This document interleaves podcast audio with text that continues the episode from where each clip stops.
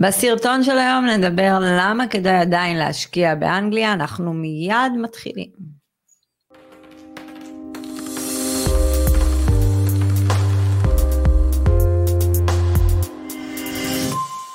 שלום לכולם, הגעתם לערוץ היוטיוב שלנו, אני עדי בן אדר דהן ורוני אגה, אנחנו צוות Family Exit מובילים אתכם להליך עוצמתי, רווחי, אימוני בהשקעות נדל"ן. השקעות נדל"ן זה מזמן לא נכס, זה דרך שמשנה חיים. אה, אם אתם בוחרים בדרך הזו, רוני ואני נשמח להוביל אתכם תהליך ארוך מאוד. אתה יודע, בזמן האחרון הרבה שואלים אותנו על ההליך הזה, מה זה הליווי הזה שאנחנו עושים. אה, והיה אפילו בקשה אה, לשמוע בפרק שלם מה, מה הליווי ומה כן. אנחנו יכולים לתת ולתרום. אז זה משהו שנעשה אה, בהמשך. היום פרק מיוחד על אנגליה, קיבלנו הרבה הרבה הרבה בקשות לעשות פרק על זה, גם בשיחות ייעוץ שמגיעים אלינו, הרבה חוששים, אה, עדיין יש ניצוצות קלים של הברקזיט שאנחנו עוד שומעים, למרות שהקורונה עשתה יפה מאוד לברקזיט, אנחנו חייבים לציין. אז היום זה הקורונה, האם להשקיע, אז היום אנחנו באים ככה לתת הכל על השולחן, להסביר לכם לאן אתם נכנסים ולמה כדאי לכם להיכנס. לפני הכל, אם עדיין לא נרשמתם לערוץ היוטיוב שלנו, תעשו את זה, תעשו לייק, תשתפו, תבואו דווקא לראות בערוץ היוטיוב שלנו, למה? כי ברגע שיש יותר צפיות, אני ורון יכולים לתרום יותר לקהילה, וגם אתם, אז יש פה גם עניין של סיפוק. אם לא נכנסתם לדף הפייסבוק שלנו, תעשו את זה, תירשמו, רוני מעלה שם פעמיים בשבוע פוסט תוכן אה, מאוד ענייני ומענה. אינסטגרם, התחלנו להעלות שם תוכן, התוכן שם יהיה קצת יותר שונה, יהיה קצת יותר צהוב, רוני, קצת יותר לדעת על החיים שלך. מה אתה עושה בארבע בבוקר? רצית להיות יוטיובר עד הסוף. אה, אז גם באינסטגרם אפשר... זה כבר מאוחר בשעה ארבע בבוקר. לא, לא, לא, נכון. אל תשכח רק לקחת את הרצועה אה, לכלבים שאתה מוציא אותם בחוץ. כן. אה, אז באינסטגרם אנחנו נתחיל להעלות אה, תוכן חדש, עוד מעט יצא אתר חדש. אנחנו באמת מחדשים ועושים שינוי אה, די גדול בעסק ועבורכם, כי אנחנו הבנו שזה תהליך שבאמת יכול לשנות חיים לכולם. אם אתם מעוניינים לשבת איתנו בסיור מוחות, מעוניינים בייעוץ, תבינו, הייעוץ שלנו זה בדיוק כמו ללכת לרופא, זה בדיוק כמו ללכת לעורך דין, אנחנו לוקחים את זה בכובד ראש, מסתכלים נטו עליכם בשיחת ייעוץ, אז אם אתם מעוניינים, יש למטה לינק גם לדף נחיתה, גם לוואטסאפ, בוואטסאפ שירות לקוחות אה, יסביר לכם בדיוק על השיחה הזו, אה, אז תבואו ותשקיעו בעצמכם, כי זו השקעה לכל דבר. רוני ואני לא משווקים נכסים, אנחנו מלווים אתכם, מייעצים אתכם, הליך מאוד ארוך, מאוד עמוק, למה? כדי שאתם תהיו ספצים, כדי שאתם תקבלו כלים מקסימליים לנהל את העסק הזה בסופו של דבר. כי אם אתם הולכים וקונים נכס ואחר כך לא יודעים כלום, אה, בעיה. אתם תילחצו, ויכול להיות ששם ייגמר המסע שלכם. אה, אז זה עד החפירה עד לכאן. עכשיו בואו נתחיל את, הפרק. ברשותך, עדי, אני, את הזכרת את הנושא הזה של הברקזיט. נכון. אז uh, זה פשוט מעלה אצלי זיכרונות. Uh, שאלת מה אני עושה בשעות מוקדמות בבוקר, אז אני עובר על כל העיתונות באנגליה, בארצות הברית, בישראל ובמקומות נוספים. בשנים שלפני ההחלטה על היציאה מהאיחוד האירופי, החל מ-2016, אה, כמעט רוב הכותרות בעיתונים היו סביב הברקזיט. כל הנושא הזה, לעשו אותו, דנו בו, אבל מאז תחילת המשבר, כל זה נשכח, לא מתעסקים עם זה בכלל. אה, כרגע הם נמצאים במשא ומתן עם האיחוד האירופי על אה, הסכמי סחר, איך ייראה, איך תיראה מערכת היחסים בנושא הסחר בין האיחוד האירופי לאנגליה. לחלוטין לא מתעסקים עם זה, עכשיו יש בעיה חדשה, זה הקורונה. מה שאני מנסה להביא פה זה דבר מאוד פשוט.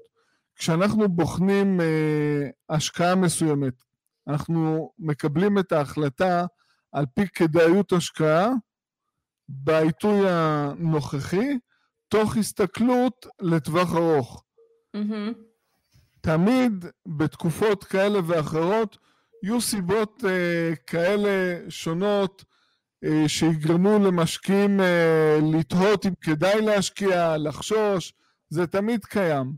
אבל אה, אם אנחנו מסתכלים על העובדות וכדאיות כלכלית, רק על, רק על פי עובדות אלו צריך לקבל החלטה. אתה צריך אבל להדגיש את העובדה שהברקזיט היה וואו וואו, והרבה ישבו על הגדר בגלל הברקזיט עצמו. נכון, נכון. המון נכון. חוסר ודאות, שימו לב, מוטיב שחוזר חוסר ודאות. רגע, שנייה, רוני, שנייה. חוסר ודאות זה מוטיב שחוזר. חוסר ודאות זה מוטיב שאנחנו כמשקיעי נדל"ן אוהבים מאוד. למה? כי אנחנו כן פועלים בחוסר ודאות. ואז באה הקורונה, והחוסר ודאות של הברקזיט בכלל התנדף איפשהו, אבל עכשיו יש חוסר ודאות חדש. זה היה לפני זה, תראי, כל התהליך הזה של הברקזיט, עד שיצאו מהאיחוד האירופי בסוף 2019, אה, הוא לווה במאבקים בין שני גושים גדולים של ימין ושמאל, כמו אצלנו mm-hmm. בישראל. והשמאל אה, נקט בטקטיקה של הפחדה, של סוף העולם, של אני לא יודע מה, כל פעם עם כותרות מפוצצות שמפחידות. Mm-hmm.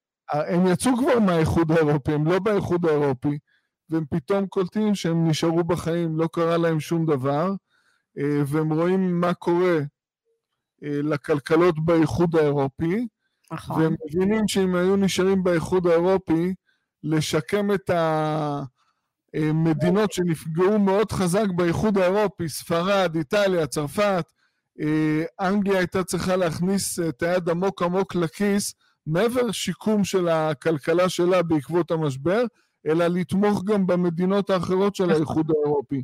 בוא תשים רגע אה, משהו על השולחן, אבל כל הכלכלות צריכות להכניס יד לכיס. זאת אומרת, נכון. אין כלכלה שהיא יצאה מושלמת מהעניין. אבל תמיד הגדולות מכניסות יותר. אה, בתקציב ברור. של האיחוד האירופי, גרמניה מספר 1, אנגליה הייתה מספר 2. נכון. אז עכשיו יצטרכו להכניס את היד הרבה יותר עמוק לכיס, ולמזלם הם לא שם.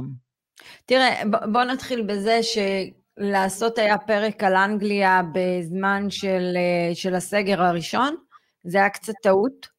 אמ, אנחנו הבאנו תמיד את הנתונים מהשטח למתאמנים שלנו, ומי שפעל יצא לו טוב. אה, והיום אנחנו דווקא נדבר יותר ונתמקד על הסגר השני, ומה הקורונה, מההתחלה של הקורונה, מה היא גרמה בעצם לשוק אה, באנגליה.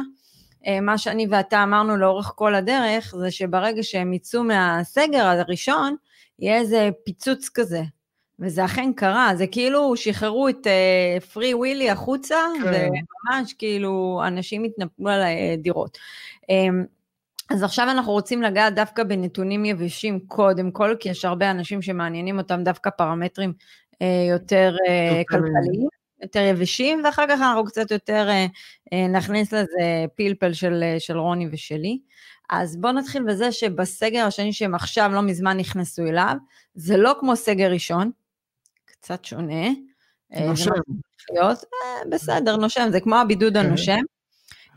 ובעצם הנתוני הכלכלה כרגע, אחוזי האבטלה שמדברים עליהם בסגר השני, זה 4.8 אחוז. אוקיי, בואו תזכירי לי כמה אחוזי אבטלה בישראל. אה, שלנו זה דו-ספרתי, ואתה יודע, זה בלי העסקים שסופרים אותם, כן? שלא סופרים אותם. ועדיין אה, אנחנו חיים, ואנחנו לא רואים פה קריסה של מחירי הנכסים. עדיין. עדיין. זה הכל תלוי בכמה גורמים במקביל. ברור, אה, אבל אני אומר, קצת לקבל פרופורציות, כי תמיד נכנסים להיסטריה. נכון, אמת. אז קודם כל השער, גם השער פאונד הוא עדיין מאוד אטרקטיבי. אה, יכול להיות שיתחיל להיות לחץ יותר אה, כלפי מטה ככל שהם יתקרבו לעניין של החתימה על הסכם הסחר, עד שהוא ייגמר, כולם יודעים שהוא ייגמר בסופו של דבר, ומשם כן. אה, השער אמור להיות כלפי מעלה, אבל שום דבר, ש, שוב, שוב פעם, שערי מטח וחליפין זה משהו שמאוד קשה לנו לתת עליו את הדעת, ולכן אנחנו תמיד אומרים, באת לעסקת נדל"ן, אתה יודע כמה אתה צריך לשלם, השער פאונד הנוכחי זה השער פאונד, תקבע. זהו, אל תתעסקו עם השערי פאונד. זה נכון, אבל לגבי שערי פאונד, יש פה משהו שהוא יוצא דופן. Mm-hmm. כי בדרך כלל השער חליפין של המטבע נקבע בהתאם לעוצמה של הכלכלה, הביצועים של הכלכלה. מאז קיץ 2016, השער חליפין של הפאונד נקבע בגלל החוסר ודאות של כיצד יסתיים, יסתיים תהליך הברקזיט. אז כשהסתיים התהליך הזה, הם יצאו מהאיחוד האירופי, ברגע שנדע איך הם סיימו את נושא המשא ומתן על הסכמי הסחר, mm-hmm. הפאונד יחזור להיסחר בהתאם לביצועים של הכלכלה. נכון. אוקיי. אה, נתון נוסף, זה כל הנושא של הקצב אינפלציה, אה, אנחנו עומדים כרגע על 1.1, שזה לא נתון רע, כן? להפך. יש ירידה מ-1.1 אחוז, אבל אה, ברור, ברגע שהריטייל, המסחר סגור, אז יש ירידה. לא, אבל עדיין, יחסית לזה שסגור, כן, זה לא נורא. זה לא, לא שלילי. זה לא שלילי, בדיוק, כמו במדינות. אבל זה לא שלילי. עכשיו, אה, נקודה מאוד חשובה. נתחיל עם זה קצת אחורה. באנגליה יש מחסור ביחידות דיור. גם בישראל יש, בסדר? בהרבה מקומות בעולם יש. אה, וכולם יודעים שמשקיעי נדל"ן וגם, החוק הראשון זה היצע וביקוש. אה, אין מה לעשות. עכשיו, אם לדוגמה, אה, יש לנו ירידה בהתחלות בנייה וגם היה לנו מחסור, זה בכלל נוצר, נוצרת פה בעיה. עכשיו, משנת 2016 הם הפסיקו כמעט להתחיל לבנות. זאת אומרת, ההתחלות בנייה היו בקצב מאוד נמוך. באנגליה בשנה צריכים אה, לייצר כ-300 אלף יחידות דיור. אה, ממה שאנחנו שמענו גם וקראנו בעיתונים וגם דיברנו על מתווכ, עם מתווכים וחברות ניהול והכל, אה, הקצב בנייה כרגע, בגלל הקורונה, הוא 50 אלף יחידות דיור בשנה. ואז זה יוצר עוד יותר פקק. בגדול לפני כן, זה היה 100 אלף לפני הקורונה, שזה גם... אולי טיפה יותר, עדי, טיפה יותר, אבל... אה, אה, בסביבות 50-60 אחוז מהביקוש הטבעי, הקשיח, אה, זה התחלות בנייה שבעצם... אז אנחנו מדברים על ירידה של התחלות, בקצב התחלות בנייה של 7.3 אחוז מאז שהתחילה הקורונה. נכון. זה כרגע הנתון ש, ש, שמצאנו. עוד נתון, תראה, אמ, יש נתון אחד שהוא, אני חושבת, מעניין עכשיו את כל, ה, כל המדינות, גם את ישראל, זה כל הנושא של החיסון. אה, ושמענו על העסקה שאנחנו עשינו, אנחנו עשינו, כן. סך הכל קיבלנו זכויות לקנות, זה לא אומר שנקבל את זה, כי פייזר יכולה להחליט שמישהו אה, בא ומציע עסקה יותר שווה, היא הולכת עם אותה מדינה ולא עם מדינת ישראל. אה, אז לגבי חיסון זה באמת משהו מעניין, כי איך שכביכול מציגים את זה, החיסון הוא זה שהולך להציל את כל הכלכלה והכל, אה, וזה באמת מעניין איפה אנגליה עומד בנושא הזה של החיסון. אז אנגליה, להבנתי, בחודש דצמבר הם מתחילים אה, לחסן את המבוגרים. Mm-hmm. ובחורף הקרוב כבר uh, מתכוונים לחסן את uh, רוב הציבור. אבל בכל זאת, את יודעת, יכולים להיות uh, עיכובים וזה ייקח יותר זמן, אבל uh, כרגע זה, כך הם uh, רואים את זה ומתכננים. תראה, בוא, אני לא אכנס לזה יותר מדי לעומק, איך מציגים לנו את זה ומה זה עושה והכל הזה. כן. אבל בסדר, נניח שזה הדבר שייתן טריגר אה, להתחיל לפתוח את הכלכלה ואת כל אה, מה שקורה. בסדר, ניחא. אה, אז זה לגבי חיסון, שזה משהו שהוא באמת מעניין בכל המדינות, כי זה מה שבעצם מציגים לנו גם בתקשורת. נכון. עכשיו, נקודה נוספת שראינו שהיא מאוד מעניינת, זה המשכנתאות באנגליה. זה מאוד מעניין. וזה מאוד מעניין. למה? כן. תסתכלו על מדינת ישראל, כשהיה פה שנים של ריבית אה, על המשכנתאות מגוחכת, מה קרה פה? זה, אני חושבת, הבוסט הכי גדול שקיבלנו פה היה ב-2014 עד 2017. כן, ב-2015 זה היה שיא, אני חושב. נכון.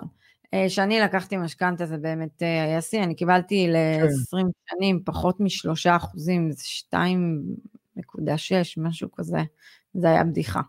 נכון. לקלץ.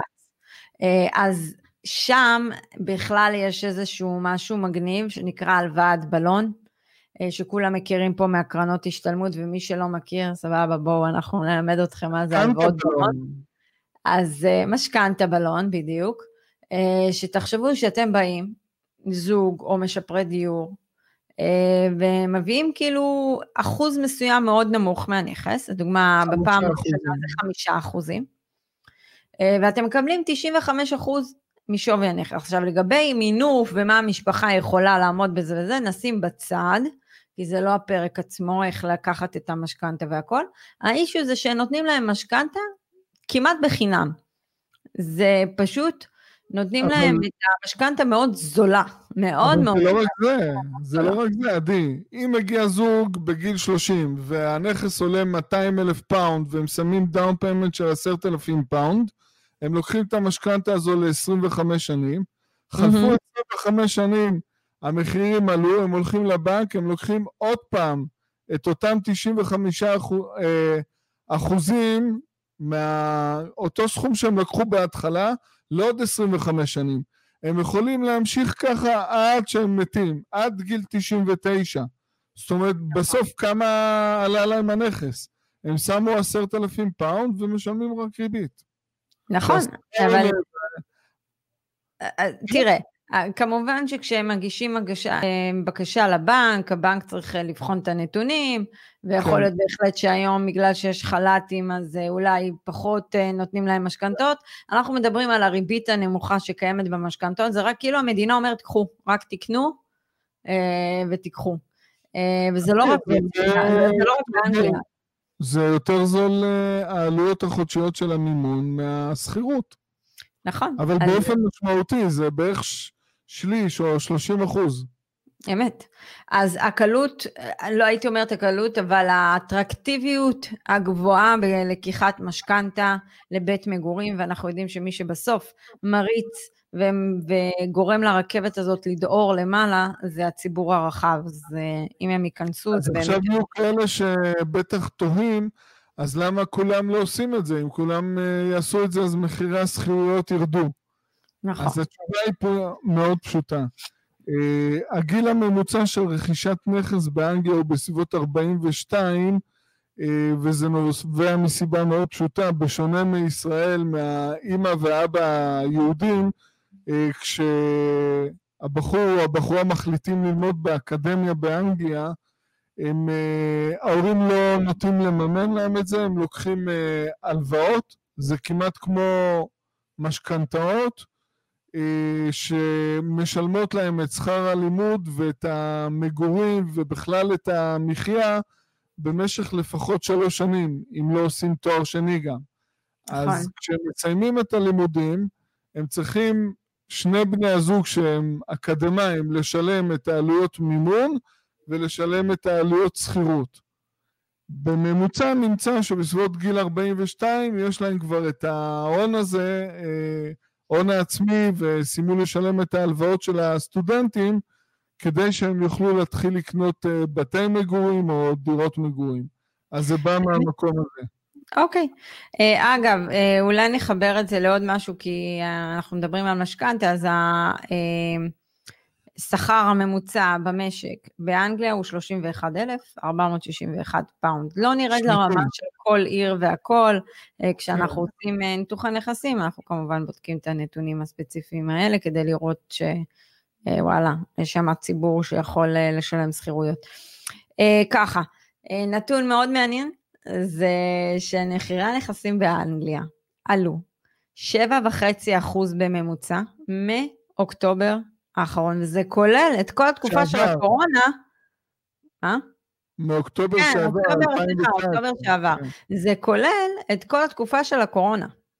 נכון. 7.5%. אז uh, בסגר הראשון היה קיפאון במחירים, אבל מאז שהסגר הראשון הסתיים, שזה היה בעצם הם התחילו, אני חושב, ביוני עם ההקלות, אה, מיוני עד, עד סוף אוקטובר הייתה עלייה של 5.5% אה, בממוצע.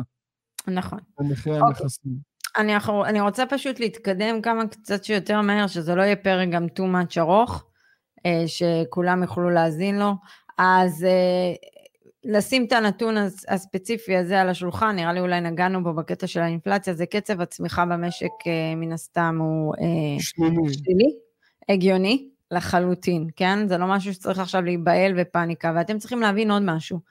רוני ואני מחפשים לא הכל ורוד, כי אם הכל ורוד, אנחנו ככל הנראה לא נהיה באותו שוק ונשקיע. הכל יקר. הכל יקר. אז תמיד אנחנו מחפשים דווקא את הפרצות האלה. אז uh, זה עוד נתון. בואו נראה. Uh, ככה, כל העניין הזה של המס רכישה, uh, זה טריגר שראש ממשלת uh, אנגליה החליט לתת ויצא בהצהרה, שהחל מאפריל אה, סליחה, לא זה, סליחה, אנחנו מדברים על חושב. ביטול המס רכישה, כן, אני התכוונתי משהו אחר.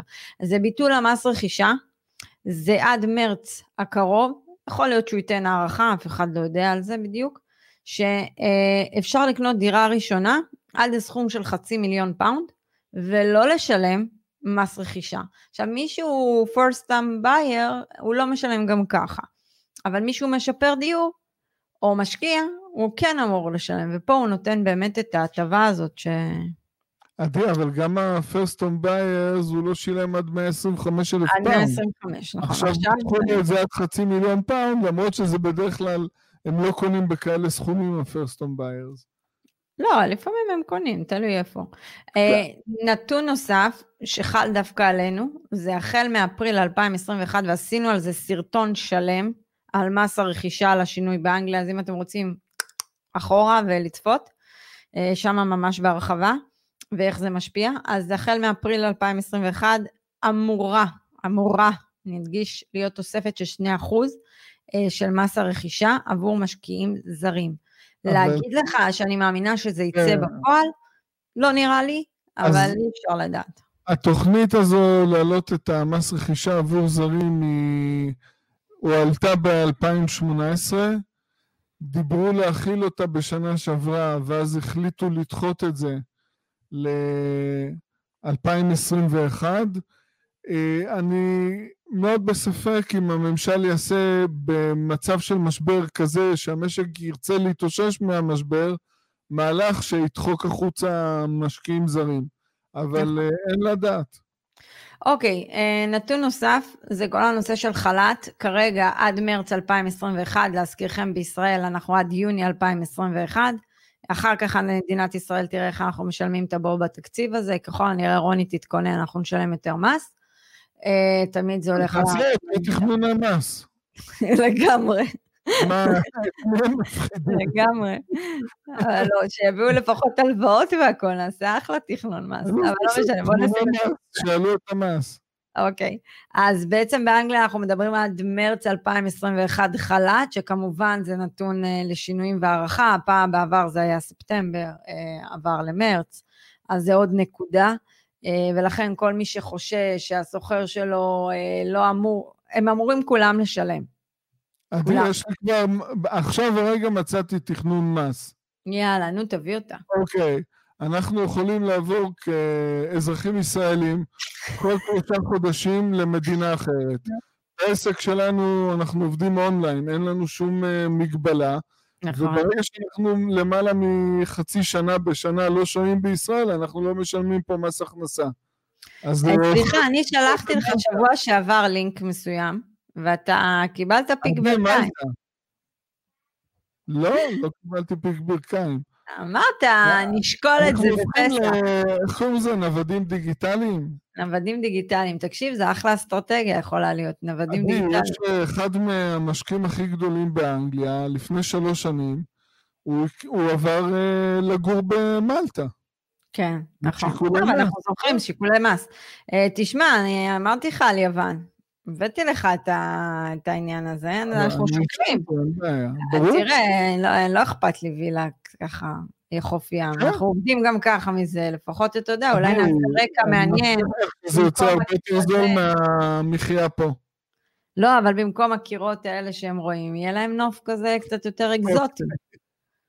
מה, אנחנו מביאים, חנה, חנה יודעת לבשל, חנה, אל תרגיע אותי, אני פשוט פחות טובה בבישולים, אז יש לנו את חנה שתבשל. אה, שר וכפיר, אין לי צורך להוציא אותם מהמסגרות, כי הם גם ככה בחינוך ביתי. אה, יניב, אנחנו מאגרים אותו איתנו, יצא לשנה חל"ת, ויאללה. אני טוב אה, בלאכול, אני אוהב את הזציקי, אני אוהב את הסופלקי, זה טעמים ים תיכוניים, אין לי שום בעיה עם זה. נכון, אז יאללה, סגור. אמא שלי רק תהרוג אותי על הדרך. אה, אוקיי, אה, הנקודה האחרונה, ואז אנחנו קצת יותר אה, נסביר, אה, זה כל הנושא של הפינוי סוחר. אה, וזה כן, זה משהו שהשתנה, אבל אני לא חושבת שזה נכון. השתנה רק, אה, רק אה, באנגליה. כרגע לפנות סוחר קצת יותר קשה, בגלל כל מה שקורה. אבל שתדעו שעדיין הוא מחויב לשלם את השכירות ולהחזיר את הכסף, כי הם גם מקבלים חל"ת והכול, אז זה יכול בעצם להיגרר קצת יותר. אני מאמינה שגם הקטע הזה יסתיים, מן הסתם הם יפתחו את זה וישחררו את זה. אנחנו משקיעים לטווח ארוך. טווח ארוך, אה, ולכן נקודתי, משהו כזה, קשה באמת לקבל רק על סמך זה החלטה אם לקנות או לא לקנות. אתם צריכים להסתכל על התמונה. אני רוצה לתת דוגמה. שאנחנו קונים נכסים שפונים לאוכלוסייה איכותית, mm-hmm. אז אם הם מגיעים למצב כזה שהם אה, לא יכולים לשלם, הם אה, פונים ומנסים להגיע לאיזשהו הסדר. אני בשבוע שעבר, שני הסוחרים שלי בלונדון אה, פוטרו. ואז החברת ניהול פנו אליי, אמרו לי, תשמע, הם יקבלו עכשיו חל"ת, זה פחות מהמשכורת שלהם, אז בואו נציע להם חודש, חודשיים, 50 אחוז אה, הנחה, ואחרי זה הם אה, יחזרו לעבוד, אז אה, הם ישלימו את זה. Mm-hmm. אמרתי לו, בסדר, בוא תציע להם את זה. נכון. תציע להם את זה, ואז הם אמרו שהם אה, הם מתכוונים לעבור לגור עם ההורים, והם אה, חוששים להתחייב, אה, ולאחר מכן אם הם לא ימצאו אז הם יהיו מחויבים. אז הם החליטו, אז הגענו להחלטה שהם עוזבים, ופה זה הסתיים. הם לא גררו אותי למצב שהם לא משלמים, ואז אני מתחיל הליך פינוי. כי במקרה כזה, זה היה פוגע להם בדירוג אשראי, ולאחר מכן הם לא היו יכולים להשכיר דירה בשבע שנים הבאות. אל תשכח גם שלפני שסוחר נכנס, אז מעבירים אותו תהליך מאוד קפדני. כן, שוב פעם, כן. יש פרק, תצפו בפרק של אה, פינויי של סוחרים, שדיברנו על סוחרים וקצת תיכנסו יותר לעומק, אבל עוד משהו קטן, היום קודם כל מי שבאמת עובר את הבדיקת קרדיט סקור זה מעולה. דבר נוסף, תוסיפו ביטוח. מי שחושש, תוסיפו ביטוח. רוני ואני לא משתמשים באופציה הזו. למה? כי יש לנו כל כך הרבה נכסים. אוקיי, אז נכס אחד, שתיים, אוקיי, לא נורא, מכה בקנאפ. אה, מקטינים את הסיכון בטייפ של הנכסים והסוחרים שאנחנו מתמקדים בהם. נכון. אוקיי, תראה, סיימנו את כל הנתונים הכלכליים היבשים והכל, ועכשיו תכלס נדבר. ונהיה כנים שגם אנחנו בתחילת הקורונה עברנו איזשהו אה, עם אה, מספר אה, מתאמנים שבאמת נלחצו ולקחו איזשהו צעד אחד לאחור, אבל מי שבאמת הקשיב לנו... לא, אבל גם העורכי דין הפחידו, עדי, זה מה, זה לא... הם, הם, הם מפחידים ככה לאורך כל הדרך גם ככה, עורכי דין זה... אסור לדבר מהכללות אבל. לא, לא, פשוט היה שם הוראה, הייתה כן. הוראה מהממשלה לא להראות דירות, לא... ואז העורכי דין באו אמרו, רגע, עסקאות שעומדות להסתיים, להשלים את העסקה, אמרו, רגע, אנחנו ממליצים שלא להשלים את העסקה, כי הממשלה אומרת ככה וככה. אז העורך דין רוצה לכסות את עצמו. אבל uh, מצאנו לזה, לזה פתרון, ולא הייתה שום בעיה. אתה יודע מה? בוא ניקח ספציפית את העסקה הזאת שהייתה. שמצאנו לה, אגב, פתרון, והכל היה טוב ויפה. נכון, נכון. יצאו לשוק בבת אחת תשע דירות שלנו. תשע או עשר? זה עשר לא, דירות. לא, זה היה תשע. אה, אוקיי. תשע דירות שלנו, של כל הלקוחות. כן, בסדר, שלנו אני מדברת, כי הם חלק מהמשפחה שלנו. חבר'ה, אין שום דבר שלי ושל רוני, חוץ מהנכסים שלי ושל רוני, שאני אומרת שלנו הם חלק מאיתנו, אוקיי? אני מתייחסת לזה ככה, אני אוהבת את כולם, אה, וכולם מקסימים, ולכן אני אומרת שלנו, שלנו זה שלהם, נכון? הכל רשום בטאבו על השלהם, אבל הם חלק מהמשפחה. אמ, אז כשהדירות יצאו, אה, היה חשש, לא שלי ושלך אגב, אה, ולא של חברת הניהול, להשכרה. כמה זמן זה ייקח, כי זה יצר, אה, אני חושבת, באפריל, סוף אפריל. ותשע דירות, שזה גם ככה אוטומטית יש איזה נקודתית היצע של תשע דירות בשוק. מה שיצא בפועל זה שכל הדירות הושכרו, לא, לפעמים אפילו הושכרו יותר מהמחיר הערכה שלהם, הלקוחות, אני חושבת הרף ברומטר שלהם ירד. שכחת. רגע, שנייה, מרביתם עוד המשיכו לליווי נוסף, כי היו מאוד מרוצים, וראו והקשיבו לנו כשאנחנו אומרים, ודאות וחוסר ודאות זה דווקא המקום לבוא ולהשקיע. ואני שמחה מאוד שהם לא לקחו צעד אחורה וביטלו את העסקה והמשיכו, וגם הם שמחים מזה. מה רצית להגיד? את שכחת את העיקר. אה? העורכי דין של הלקוחות המליצו לא להשלים את העסקה. נכון. בגלל החשש אה, של לקוח להזכיר, כי ההנחיות של המדינה בשנת הסגר לא לבקר בדירות. אז נכון. אמרו, אי אפשר לבקר בדירות, איך אנשים יבואו וישכירו. אה, רגע, רגע, רגע, רוני, אז מה עושים? אז ניהלנו משא ומתן עם, ה... עם, ה... עם היזם, ביקשנו הפחתה של ארבעה חודשים, מתוך נכון. מחשבה שבאמת יהיה קושי להשכיר, והקורונה תסתיים, בזמנו חשבו שהיא תסתיים לקראת uh, ספטמבר, uh, ואז uh, זה יצא להשכרה. Uh, ואכן הסכים, אדון יזם. וכל הדירות, כמעט כולן הושכרו עוד לפני השלמת הרכישה. לא, לא. לא, יש כאלה שהרבה הוזכרו לפני השלמה, אבל יש כאלה שגם תוך כדי. כמובן שעברו בדיקות של סוחר והכול, אבל כן. יחסית זה יצא מאוד טוב. מאוד מאוד מאוד טוב, אבל, אבל תמיד צריך להבין גם מוסר השכל, כמשקיע נדל"ן, כחברת ניהול, כאותו בן אדם שמנהל את, ה, את החברת ניהול, הוא יזם בעצמו והוא מבין את השוק, והוא עשה מהלכים מאוד פשוטים, הכל אונליין, הכל היה פשוט, אפילו הכנסת ריהוט הייתה בשלט רחוק, הכל היה אה, נורא פשוט דווקא. זאת אומרת, הוא הציג את הדירות אונליין, זה הכוונה של עדי. כן, בדיוק, אה, וזה, כן, עוד פעם, רוני, אתה זוכר, אני אמרתי לך, גם כשהתחלנו אה, את האונליין, והיה קשה לך להסתגל לשינוי הזה, כי אתה בן אדם שאוהב פרונטלי. העולם הולך לאונליין, אין מה לעשות, כולם רוצים גם את הקלות, וזה נוח, אתה יכול לעשות הכל. אונליין. אין בעיה, יש לזה, אין ויכוח על היתרונות, אבל uh, יש לזה גם חסרונות שצריך לתת את הדעת עליהם ולטפל בהם. אז יש לי שאלה אליך, רוני. יש לי שאלה אליך. כן. וגם בהתאם לשיחה שהייתה לנו אתמול, אוקיי? הייתה לנו כן. אתמול שיחה עם מתאמנת, בת 27, אם את שומעת אותנו. אנחנו מדברים עלייך, אז נתנו לך הרבה נקודות למחשבה. בת 27, כל הכבוד בכלל לצעירים האלה שמגיעים בגיל הזה למסקנה שצריך לעשות שינוי, והם מבינים שככל הנראה אין להם אופק בעבודות שלהם, והתקרות זכוכית האלה, במסלול המקובל, במסלול המקובל. ואתה יודע מה המחסום הכי קשה? לא הפסיכולוגי פה לעבור את זה, המחסום הכי קשה זה ההורים. רגע, אל תיכנסי לזה, אנחנו נעשה נכון, פודקאסט אוקיי. שלם על זה. אז זה עדיין חקוק לי בריצה בבוקר, איזה פרק אנחנו הולכים לא, לעשות, אבל לא משנה, נשים את זה רגע בצד. אז uh, בשיחת ייעוץ עלה החשש הזה להשקיע דווקא עכשיו, כי יש את הקורונה. וזה העלה אותי באמת לנושא הזה וההתחלה, ואני אומרת, רגע, אנחנו כבר בסגר שני, המחירים עלו. איזה עוד הוכחות צריך להראות ולהציג, איזה עוד נתונים אה, שמציגים וכל מה שקורה בשטח, כדי שאתם תתחילו לפרוץ מחסומים ותבינו שחוסר ודאות זה הזמן שלנו כמשקיעי נדל"ן להשקיע. ולא כשכולם מכניסים את הכסף שלהם, להפך. אז אה, אתה יודע, נקודה למחשבה. יש לך מה להגיד? תראי, שיש אה, אינפלציה, אה, אחוזי אבטלה מבניים, שזה תחלופת מקומות עבודה, זה 4 אחוזים.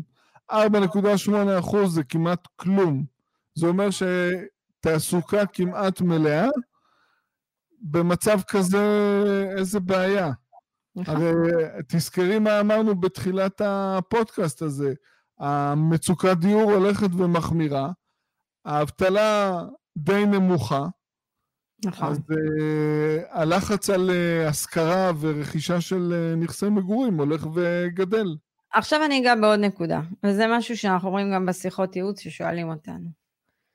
בשנת 2008 העולם חווה משבר סאב פריים, שאגב, כתבה מעניינת מאתמול שראיתי, שנגיד בנק ישראל באמת חושש שברגע שישראל יפסיקו עם הדחיית משכנתות, יהיה פה סאב פריים, אבל אתה יודע, זה כותרות, נשים את זה לא בצד. אמרתי, זה כותרות. אז בשנת 2008 באמת אנגליה חוותה משבר סאב פריים, לונדון ירדה, דרום ירד, וגם עלה, די מהר. אה, אבל הצפון היה סיפור אחר, היה שם היצע מאוד גדול. נכון. נכון, ובשנת 2014 באמת ראינו איזושהי התאוששות. נכון. ואז הגיע הברקזיט, ויצר חוסר ודאות, ובעצם בלם את השוק, בלם את העלייה, ומאז יש עליות כבושות, דיברנו על זה גם בעבר. אה, ואנחנו לא רואים עליות גבוהות. עכשיו, של 7 אחוז, שתבינו, זה 7 אחוז כמובן אה, אה, ממוצע.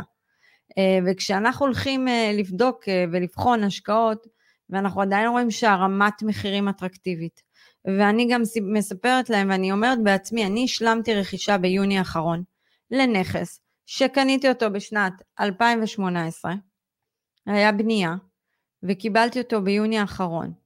אה, וקניתי אותו בסכום של 425 אלף שקל, כשלפני פרוץ המשבר, עם שער הפאונד הגבוה, אוקיי? והמחיר שלו עלה קרוב למיליון 200 שקל. אז תבינו את הפערים במחירים, מה אתם מקבלים. וגם, רוני ואני תמיד מדברים על זה, אנחנו מחפשים את גוש דן של 2008, 2010, 2011 במקום אחר בעולם כרגע. ואם אנחנו רואים שהמחירים אטרקטיביים והמחירים נגישים לנו, ואנחנו מקבלים קהל יעד של שוכרים טוב, אז למה לא לבצע רכישה? הרי, אוקיי, אתה יודע מה, worst case scenario, כמה המחירים יעלו 3% בשנה?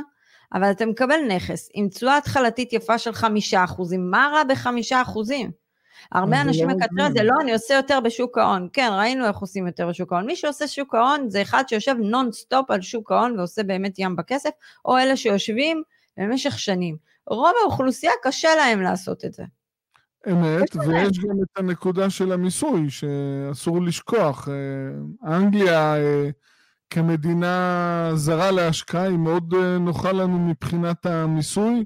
ידידותית. יש לנו שם פטור שברמה מסוימת של השקעות אנחנו לא, לא נשלם שם כלל מס, אה, נתחשבן עם רשויות המס, אבל נשלם מיסוי רק בישראל, במידה ואנחנו לא מבצעים תכנון מס בישראל. נכון, ואנחנו שבאים אלינו לליווי תמיד שמים על זה דגש. ברור. אה, מי שבוחר כמובן במסלול ליווי הזה, כי יש לנו כמה מסלולי ליווי שונים, מותאמים לכל אחד ולכל הצרכים של כל אחד.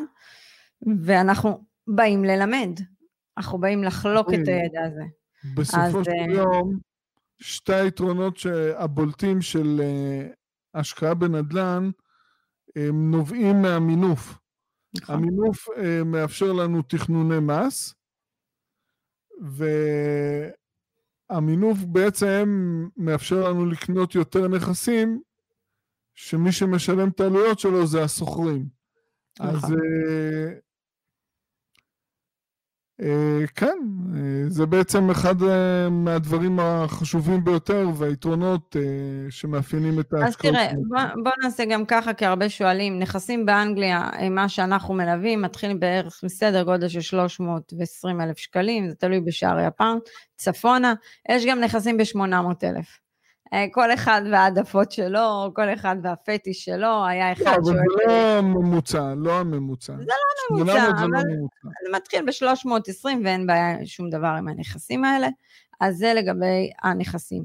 תשואות נאות נטו 5 עד 6 אחוזים.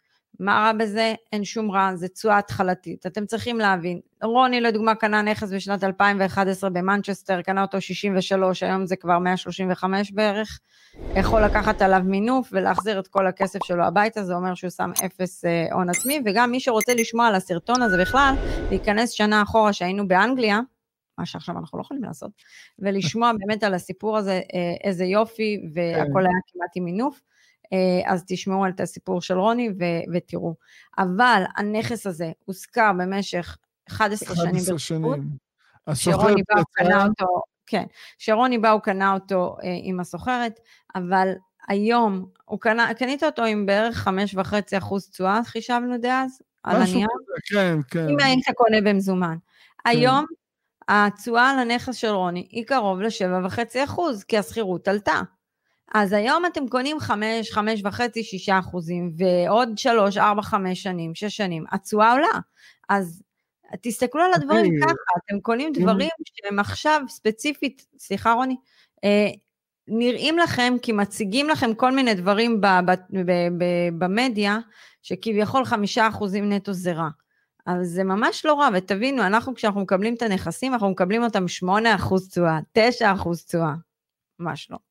מה רצית להגיד? מה שרציתי להגיד זה, אם אני היום הולך ממנף את הנכס הזה ומוצאים 75 אחוז, אז זה הרבה יותר ממה שאני השקעתי.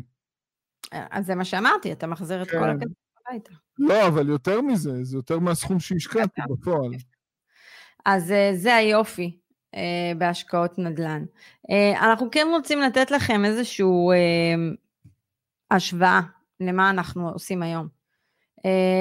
אנחנו עכשיו מלווים איזשהו פרויקט מאוד סמוך ללונדון, שכל מי שראה אותו ישר הבין את, ה, את העוצמה של המיקום. אי אפשר להתבלבל בנכס כזה. וכשאתה בא לקנות נכס כזה, ואחרי כל העלויות הנלוות והכול, אתה נשאר בכיס, ביד, עם 5.2.5% תשואה, למה? כי גם השגנו הנחה. אז קרוב ללונדון, במיקום מרכזי, זה פשוט מטורף. ותבינו, לקנות נכס שהוא 40 דקות, 50 דקות מלונדון, אה, ואחר כך עם הרכבת המהירה זה יהיה הרבה פחות, כשהיא תצא לפועל. זה מטורף. נכון. אז אה, שתבינו כן מה אפשר לקנות, אבל שוב פעם, אתם צריכים לבוא לתהליך, אה, כשבאים אלינו לשיחות ייעוץ, אתה יודע, אני, אני שומעת את השפה, ואתה יודע מה, זה, אין מה לעשות, זה משהו שפשוט מונחל, לאו דווקא פה בכלל. זה כל ההתמקדות על תשואה, וזה לא התמקדות של מה באמת זה נותן לי, איזה חופש שזה נותן לי. ואקזיט. ואקזיט, כולם אקזיט. למה תמיד חייב להיות אקזיט? אתה יודע, הם אמרו, בגלל אקזיט, אנחנו אומרים, אה, אנחנו נחיה לנצח ביחד. אז למה הדירות זה צריך להיות אקזיט? למה בנדל"ן צריך להיות אקזיט? נכון. מה, כאילו, זה בא מתוך כוונה לאזרחות טובה, לשלם מיסים, לפרנס את העורכי דין ואת המתווכים, לממש את הכסף? לא,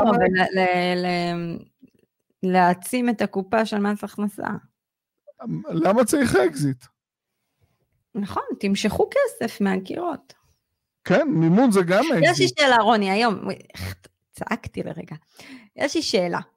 היום, שאנשים הרבה באים אלינו וקונים, ממה הם מביאים את הכסף? מהקירות שלהם פה בארץ. אבל בארץ כן. לא מוכרים דירה. אנחנו לא אומרים למכור, אוקיי? לא, זה לא הכוונה.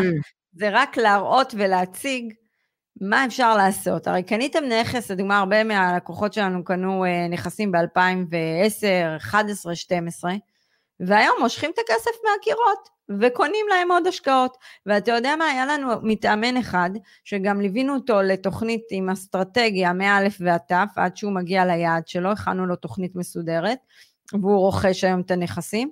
ואתה רואה אצלו, הצלחנו לבטל לגמרי את המשכנתה שהוא כביכול על הבית שלו, שהוא משלם על הבית שלו, להעביר אותה לתיק הנכסים, וכאילו התיק נכסים כבר משלם לו את המגורים פה בארץ. נכון, את יודעת מה, בוא, אני רוצה לתת את הדוגמה האישית שלי על הכסף בקירות. ב-2014 מכרתי אה, את דירת המגורים, אני שוכר את הדירה הזו היום, התשואה לבעלי דירה משכירות היא 2% ברוטו. מהכסף שמכרתי, אני ייצרתי תשואה ממוצעת, מאחר שהשקעתי במספר אה, שווקים שונים, בישראל, אנגליה וארצות הברית, יצרתי תשואה ממוצעת של 6% נטו. 2% ברוטו מול 6% נטו. החלפתי קיר בקיר. נכון. בגלל זה אני אומרת שכשאתם באים לדוגמה אלינו, אנחנו לא מתמקדים בתשואות, אנחנו מתמקדים איך להפוך לכם את כל מה שקורה לכם לאקזיט אחד גדול, אבל אקזיט על החיים שלכם, לא על הנכס. לא על הנכס. לא על הנכס, על האקזיט על החיים שלכם, איך לרכוש, אנחנו מלווים צעירים שפתאום אנחנו מפתחים להם שרירים של מימון, הם לא יודעים כלום על מימון, פתאום אתה רואה אותם מתלהבים מכל הקטע הזה של המימון, להביא כסף, מוצאים פתרונות, כל הנושא של המיסוי, זה באמת לדבר שפה אחרת. וזה החזון שלי ושלך ושל החברה הזאת, ובשביל זה זה באמת התשוקה שלנו, אנחנו קמים בבוקר עם תשוקה מסוימת. רוני הרי לא צריך היום לעבוד, הוא לא צריך, הוא רוצה כי זה התשוקה שלו, וזה גם התשוקה שלי. אני הייתי ברנטגן, יכלתי להיקבר שם ברנטגן, עם משכורת של 6,000 שקל. אם הייתי רוצה לקבל, אם הייתי רוצה לקבל 11-12, הייתי צריכה לשבור את הגב שלי לחתיכות, ולקבל איזה הרניה טובה בבטן. ועשיתי גם את השינוי הזה, אתם מסתכלים עלינו כאילו אנחנו אנשים פשוטים כמוכם, אבל פשוט לנו היה את האומץ להתחיל משהו, אז אם אתם רוצים פשוט תתחילו, אני לא מבינה את הבעיה, אתה יודע, כל אחד מדבר איתי סיסמאות, מוטיבציה, תעשו כבר. ועוד דבר, אין לך התעסקות עם קורונה ואין לך התעסקות עם הפוליטיקה. נכון, זה לא מעניין אותי, אתה יודע, אנשים שואלים אותי, מה, את לא יודעת, לא, אני לא יודעת, זה לא מעניין אותי. זה לא קשור אליך, את חיה במקום אחר. אני אגיד לך, הטלוויזיה שלי זה היוטיוב. אני מסתכלת ועוקבת אחרי אנשים שבא לי, ובאמת ממלאים אותי, ובראש שלי, מה שאני שמה פה באוזניות, שאני רצה, או שיש לי זמן פנוי, זה הרבה דברים שממלאים אותי, וזה המוח שלי, הוא שונה כבר. זה בגלל שאת לא תלויה בזה. נכון. כל הזמן להיות עם הקורונה הזה, או כל הזמן להיות בחשש הזה, או כל הזמן להביא את החסמים של ההורים שלנו, ההורים שלנו עשו את הבוננזה שלהם, זהו, נגמר. עכשיו אתם דור חדש. לא, אני אומרת את האמת, ההורים שלנו כבר עשו, הצליחו, זהו, מספיק. אני רוצה להיות זהיר ולהמליץ לא להקשיב להורים. ההורים זה הדור שלי, לנו היה הרבה יותר קל מכם. אה, אז אם ההורים שלך אומרים יהיה בסדר, אז uh, תיתנו להם לשמוע את מה שאני אומר.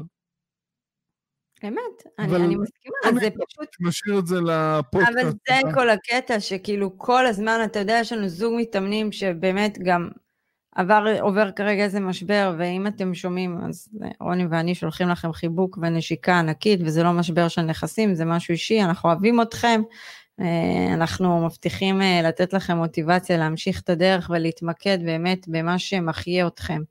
אה, אז אנחנו רואים מתאמנים שבאמת זה משנה והופך להם את הראש לגמרי. לגמרי, והם בפאזה אחרת, ומה שאני עשיתי בשבע שנים האחרונות, זה כל אחד יכול, ואף אחד לא מבין את זה, זה עניין של רצון רק, תרצו לעשות את זה. אתה יודע כמה הלוואות לקחתי, כמה הלוואות קיבסתי? אני נכון. מינה כל דבר שאפשר. וכמה התנגדויות היו לך. בצורה מטורפת. אנשים לא מבינים, אני, נהגנו, כאילו אני ורוני, היה לי, היה לשנינו הכנסות מהעסק יפות, ושנינו נהגנו על מכוניות משנות התרפפו. נכון. איזה מילה זאת תרפפו, יאללה, מאיפה הבאתי זה? עדי, זה... לא, אבל את גם שכחת... עדי, זה יכול להיות אחלה פרומו לסרטון. שכחת את ההתנגדויות שהיו לך. נכון. זאת אומרת, זה לא, אוקיי, באו כולם והיה לך גם תמיכה. היית צריכה ללכת נגד הזרם. את בעצם דג סלומון. אני אוהבת דגים. היית נגד הזרם. אני לא אוהבת בשר, אני אוהבת דגים. עדי, זה סלוגן עדי. בואו תהיו דגי סולומון. סלמון. מה זה סולומון? כן. סלמון. טוב, אנחנו סוג של דובים כנראה, אני ואתה. טוב, תראה, אה, מה, מה, מה נמליץ למאזינים שלנו, ששומעים אותם ומפחדים? אני, רוצה קצת לתת מהחוויות שלנו. אה, ככל שהזמן חולף, אה, זה יותר קשה לקבל, להשיג הנחות בשוק הזה באנגליה. בעבר אנחנו השגנו הנחות גם מרוכשים פרטיים, היום זה כבר לא קיים, זה שוק עולה, הם לא פראיירים. ולכן אנחנו מנצלים את הנפח שלנו מול אה, אה, יזמים גדולים או חברות השקעה, כי אחרת אין לנו סיכוי לקבל הנחה. נכון. אני רוצה להגיד משהו. אנחנו פתחנו, אנחנו סגרנו את הפרק, שמעתם אותנו, אבל תישארו עוד 2-3 דקות לשמוע גם מה שיש לי עכשיו להגיד. Uh, באינסטגרם שלנו, דרך הסטורי, אנחנו עונים על שאלות, ממש שאלות של קצרות, קצרות, אה, לתת לכם אולי איזה לפתוח לכם את הראש עם איזשהו חסם. אז אנחנו מעלים שם ממש סטורי 15 שניות, אנשים שואלים אותנו, זה מגיע לתיבת הודעות, אוספים לנו את השאלות ואנחנו באמת עונים על זה. אה, תיכנסו לסטורי, יש שם עוד דברים שאנחנו מעלים. לייב, אה, ימי שישי, שעה תשע, שאנחנו באמת מביאים המון המון מעצמנו, אה, כמה שיותר ידע, אם יש דברים שאנחנו לא יודעים אז אנחנו לא יודעים. אבל עוד מעט יש לינק לשאלון כזה, יש לינק שאנחנו נשים, ואז תוכלו לרשום את השאלה, צריך לשים את השם שלכם, את האימייל, תרשמו את השאלה, ואז בלייב אנחנו נוכל להעלות את הסוגיה של השאלה שלכם, אה, ולתת לכם מענה, כי ראינו שימי שישי זה כבר מתחיל להיות שעה של דיבור, אה, הסאונד שלי הולך ואוזל, אה, אז אנחנו רוצים לעשות את זה קצת יותר ממוקד, ובאמת, אנחנו מאוד אוהבים את האנרגיות שאתם נותנים לנו, ואנחנו רוצים כמה שיותר לתרום לכם ידע. רוני ואני מובילים פה באמת דור חדש, זה לא סתם קלישאה, אנחנו מדברים שפה שונה. אנחנו רוצים לשים את הפוקוס על דברים אחרים, על החיים שלכם, כי אתם באים לשנות את החיים שלכם. אם עדיין לא נרשמתם לערוץ היוטיוב שלנו, תעשו את זה, תעשו לייק, תגיבו, תשתפו. אה, זה באמת בא להנגיש לכם המון מידע, המון, ומידע שלא מדברים עליו, ולהציף אותו כמה שיותר. אז תיכנסו ותירשמו. עוד פעם אני אחזור, מי שרוצה להתייעץ איתנו אישי, אנחנו לוקחים את זה הכי מקצועי שיש. הכי מקצועי שיש. אנחנו נותנים לכם באמת שעה שאנחנו איתכם, וסיור מוחות שלי ושל רוני, אה, שאנחנו נותנים המון רעיונות ונותנים לכם המון ערך, אז תבואו תשקיעו בעצמכם אם אתם מתלבטים, חסמים, הורים, לא משנה מה, תבואו, אנחנו נשמח לתת לכם אה, שעה אה, של בעצם שיחת ייעוץ. אה, זה השקעה לכל דבר, גם היום אני, שאני הולכת לייעוץ הורי, אני משקיעה בעצמי, ואתה יודע, דואגת לא להיות איזה לוציפר לילדים. אז אה, אנחנו נאחל לכם שבוע נפלא. תזכרו, פודקאסט, ימי שני, שעה שש, אתם רואים שזה כבר מדויק, אה, וחוץ מזה, רוני, אני אאחל לך שבוע מדהים, עם עוד איזה השקעות מוצלחות. וזהו, ואנחנו לקראת סוף שנה, אז זה כבר כיף, עוד שנה הסתיימה. כן, נכון, נכון. אה, כן, ואני רוצה לאחל לכולם שנחזור אה, במהרה לשגרה. אנחנו, אנחנו אוהבים אתכם, תודה שאתם מאזינים לנו, ואנחנו מאחלים לכם המון בהצלחה. אז יאללה, רוני, אנחנו נדבר עוד כמה דקות. אוקיי, להתראות. ביי. ביי.